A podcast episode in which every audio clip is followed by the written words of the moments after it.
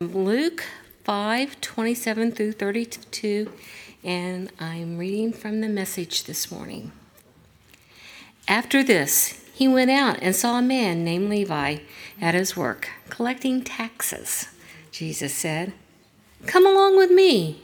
And he did, walked away from everything and went with him. Levi gave a large dinner at his home for Jesus. Everybody was there taxmen and other dis- disreputable characters as guests at the table. The Pharisees and their religious scholars came to his disciple greatly offended. What is he doing eating and drinking with crooks and sinners? Jesus heard about it and spoke up. Who needs a doctor, the healthy or the sick? I'm here inviting outsiders, not insiders an invitation to a changed life, change inside and out. This is the word of God for the people of God.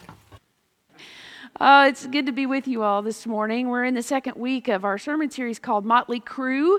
And uh, for those of you who remember, the rock band is kind of a little nod to them, but it's not about their music, it's about the disciples and this, this band of of ragtag people that Jesus decided would be the ones that he would invest in most seriously over the three years of his earthly ministry, so that when he was gone, there would be a group, a leadership group, that would take this Jesus movement into the future, which eventually became the church. And so, the question that Heather and I have been asking each week of this sermon series is if you're going to learn about discipleship, this seems like a really good group to learn from. So, how do you learn from each of these men uh, about what it means to follow Jesus? And what a wonderful hymn choice this morning, Tricia. Jesus calls us over the tumult and, and away from those parts of our lives that might become distractions for us. That's what we're going to see uh, today as we look at the call of Matthew. Um, one thing you need to know is that in some of the Gospels, Matthew is named Levi. So we're going to talk a little bit about that. But today we're going to be talking about uh, Matthew as one of the disciples. So let's think about what, what we know about Matthew. What we know from at least the three synoptic gospels, Matthew, Mark, and Luke, is that Jesus called a tax collector as one of the disciples. In Mark and Luke, this person is named Levi. In Matthew's gospel, has the same name as, as the gospel itself. But most scholars believe that it's the same person. Uh, it's kind of like Simon Peter. You know, you have two names, it indicates the same person. And so that's what we're talking about, and that's going to become very important in understanding who this person is because it's much different than the other disciples that Jesus has called. Early Christian tradition held that the writer of Matthew's gospel is the same tax collector that Matthew, the writer of the gospel, and Matthew, the tax collector, are the same person. And you can see why that is, but really, when you read Matthew's gospel, there's no indication that they're the same person. So, our assumption today is going to be that, that this is, the identity of this person is much more important as the tax collector, and probably not the person who wrote Matthew's gospel. One of the things that's important to note is that the call of this person, Matthew, for, for our purposes, comes after the call of four fishermen. You might remember Peter and Andrew, brothers, right? James, John, brothers. But they were all very similar. They came from a similar place uh, culturally and also geographically. They kind of shared a similar culture, similar value systems. The fact that Matthew was a tax collector was very, very different. So, one of the things we need to know is that immediately there's already tension within the disciples because it's sort of like if you ever have to do a group project. Did you remember doing those in school? Right? And, and you find out who your team is, and you're like, I like this person, I like this. Uh, oh, right? I don't like that person. That's going to be difficult. There's going to be some rub there. So that's one of the things that we need to know about Matthew is they probably were not overjoyed when Jesus called Matthew. And finally, one of the things we need to know about Matthew is that he runs in different circles than the other four. Okay? He's a person of means. What's the first thing he does after his call? Throws a banquet. right? Invites everybody to come. So, so he's a person of means and connections. And that's going to be important for us to pay attention to. But just note, because that's different than Peter uh, and Andrew and James and John. We, we do need to spend a little bit of time talking about tax collectors and, and who they were in this uh, culture, in this climate. Uh, because I, most people, even today, don't find the word tax collector to be something you, you're positive about. You know, I mean, but it's not necessarily something you're scared of. So let me draw that contrast for you. In this culture, a tax collector was someone you might be scared of. So let's think about in this culture, what, what did that mean to be a tax collector? So the Roman government contracted the service of tax collection out to wealthy foreigners. And then they, in turn, contracted that out to the locals who would know how to extract the most money from their hometown.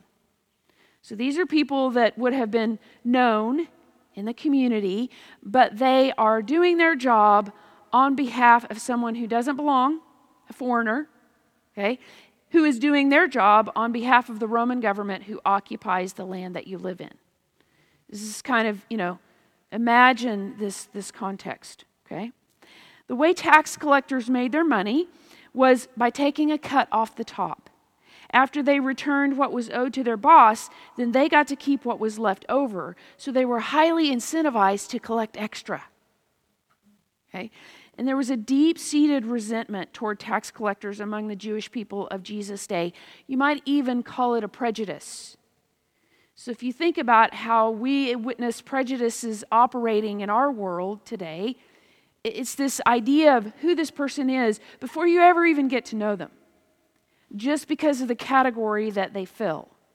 And these were some of the reasons why this prejudice was so difficult for tax collectors, okay? They were known as people who were impure because they routinely had to be in contact with Roman officials who were Gentiles. For a Jew, that was a no no.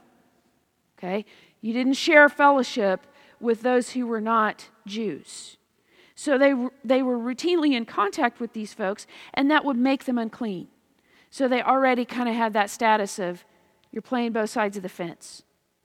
That became very important for the last one, and the fact that many of them were seen as blasphemers, because you were only supposed to be loyal to Yahweh, God Almighty, as a Jew. You're supposed to have no other gods before Yahweh. But as a tax collector, you kind of have to be loyal also to the government and to Rome and to the Caesar. And so they, among Jews, they, they had this reputation of being blasphemers, which you can understand why they would want to accuse the tax collectors of everything they could think of, making them outsiders, right? And finally, just the fact that they, they routinely exploited people. That was a part of how they made their money, okay? In order to meet their obligations, they were pressured and encouraged, even incentivized to take advantage of people. So that's, that's just important to kind of know what it means to be a tax collector. Another word that's sometimes used for this is publican, but we're going to stick with, with tax collector, okay? We're going to spend just a few moments going back then to the text of Luke chapter 5. Uh, if you look in your Bibles, what you're going to notice is that this is a chapter of call. It begins in Luke chapter 5 with the call of the four Peter and Andrew, James and John. And then it finishes with the call of the tax collector, who in Luke is, is named Levi. For our purposes, we're just using the, the name Matthew. Okay? But in between those two call stories are two stories of healing. And it's really important to pay attention to these stories of healing. The first is when a leper is cleansed. Okay, now remember this idea of purity. A leper would have been unclean. And so by healing this person from their leprosy, allow them to come back into community. That was the, the gift of the healing. As much as the physical restoration, it was the restoration into community that Jesus provided for this person. Then the second healing story is when this, this paralytic, his friends bring him to Jesus, and Jesus heals him. And in that healing, Jesus says something very, very specific. He says, Your sins are forgiven. Now, if you're a Jew, those are big words. Okay? It's one thing to heal somebody, it's another thing to say to them, Your sins are forgiven, because the only way your sins can be forgiven is through a visit to the temple and making of sacrifices.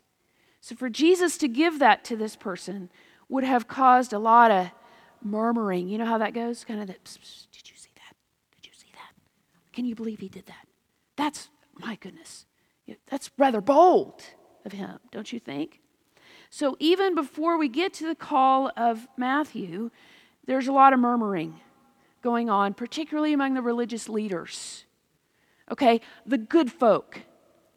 Now, when, when you came to church this morning, I don't know if you had this thought on the way to church. I had it for just a moment, so I'll just confess in front of everybody. You know, I, I'm coming to church early on a Sunday morning, going to do church all day, all day. Okay? I'm one of the good people. Thank you. Right on the forehead, right? Okay.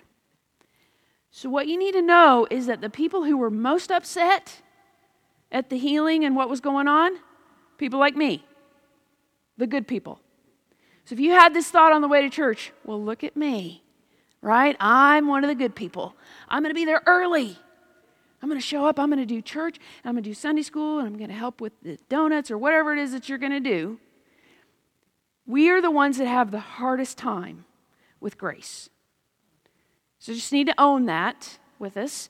And, and that's what's happening here is that the religious leaders are really struggling at this point. It didn't take long for them to get upset at Jesus. So when Jesus makes the choice to call Levi or Matthew, who is a tax collector,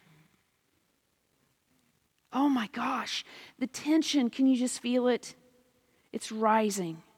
I mean, it's one thing to offer healing to those who are unclean, the lepers. Well, good for them, right? Jesus loves them too. But oh my gosh, the second one, he forgave his sins. That's awfully bold. And then he calls Matthew a tax collector and says, Come, be a part of my inner circle. Jesus, right? What are you doing? So I just I want to be able to, to consider for us the, the fact that the, the Pharisees and the scribes are getting upset should not surprise us. Can you feel it? Can you just appreciate that? Of course, they would feel that way. But I want us now to back off and, and think about how Matthew would feel.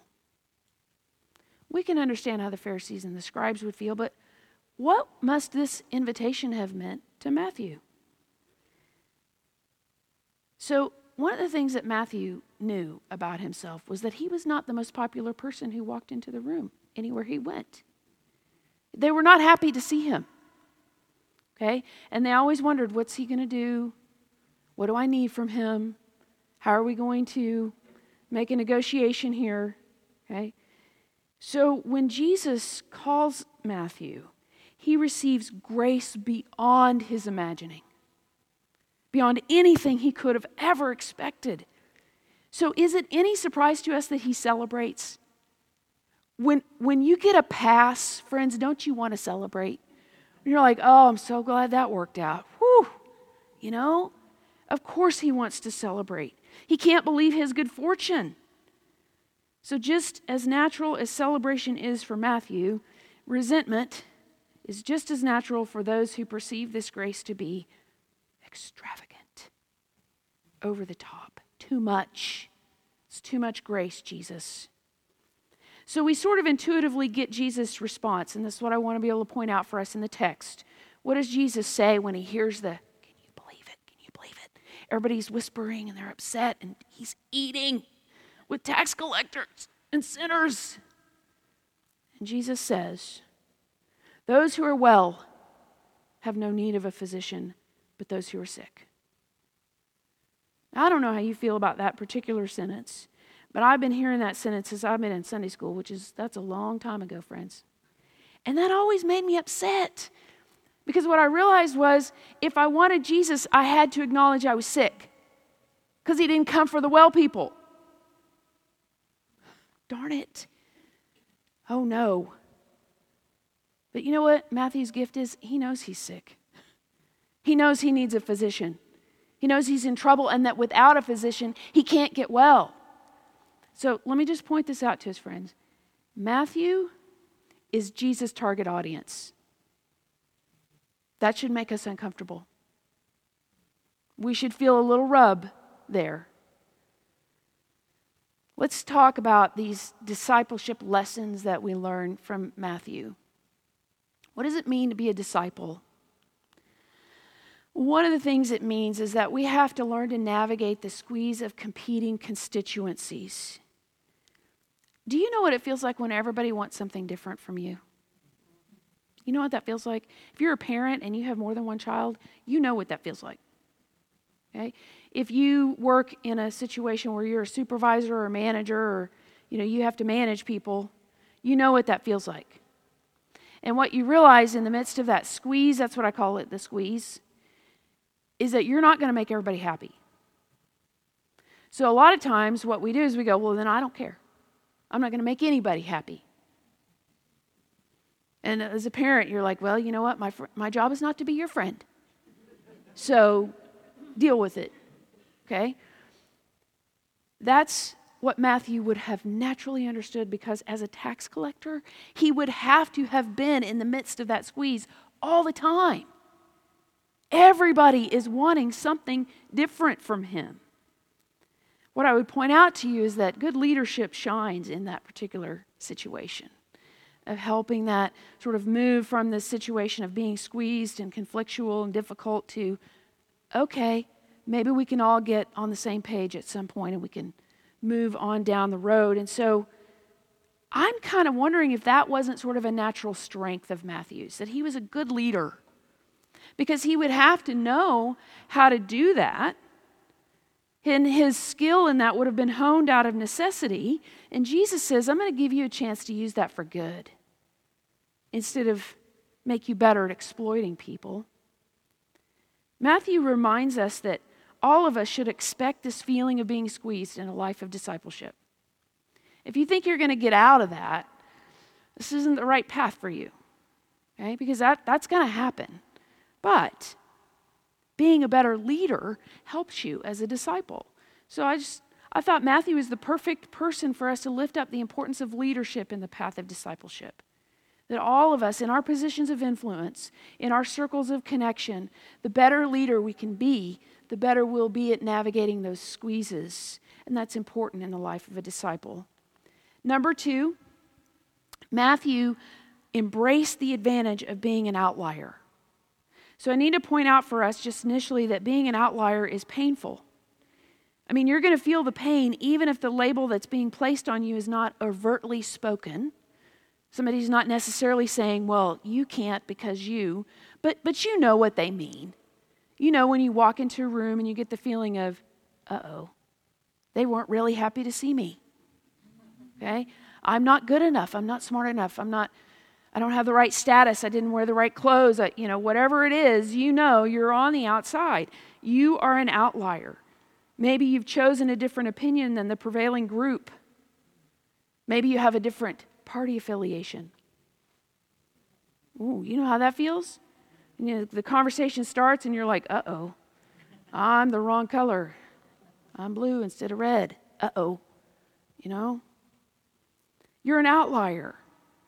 In fact, you might be an outlier because you've actually benefited at the expense of others. You've gotten something nobody else had because you were willing to risk something no one else was willing to risk. I have seen people get so mad when people get something they think that, well, I should get that too. But that person was actually willing to risk something you weren't willing to risk. And so, you know, there's a frustration there.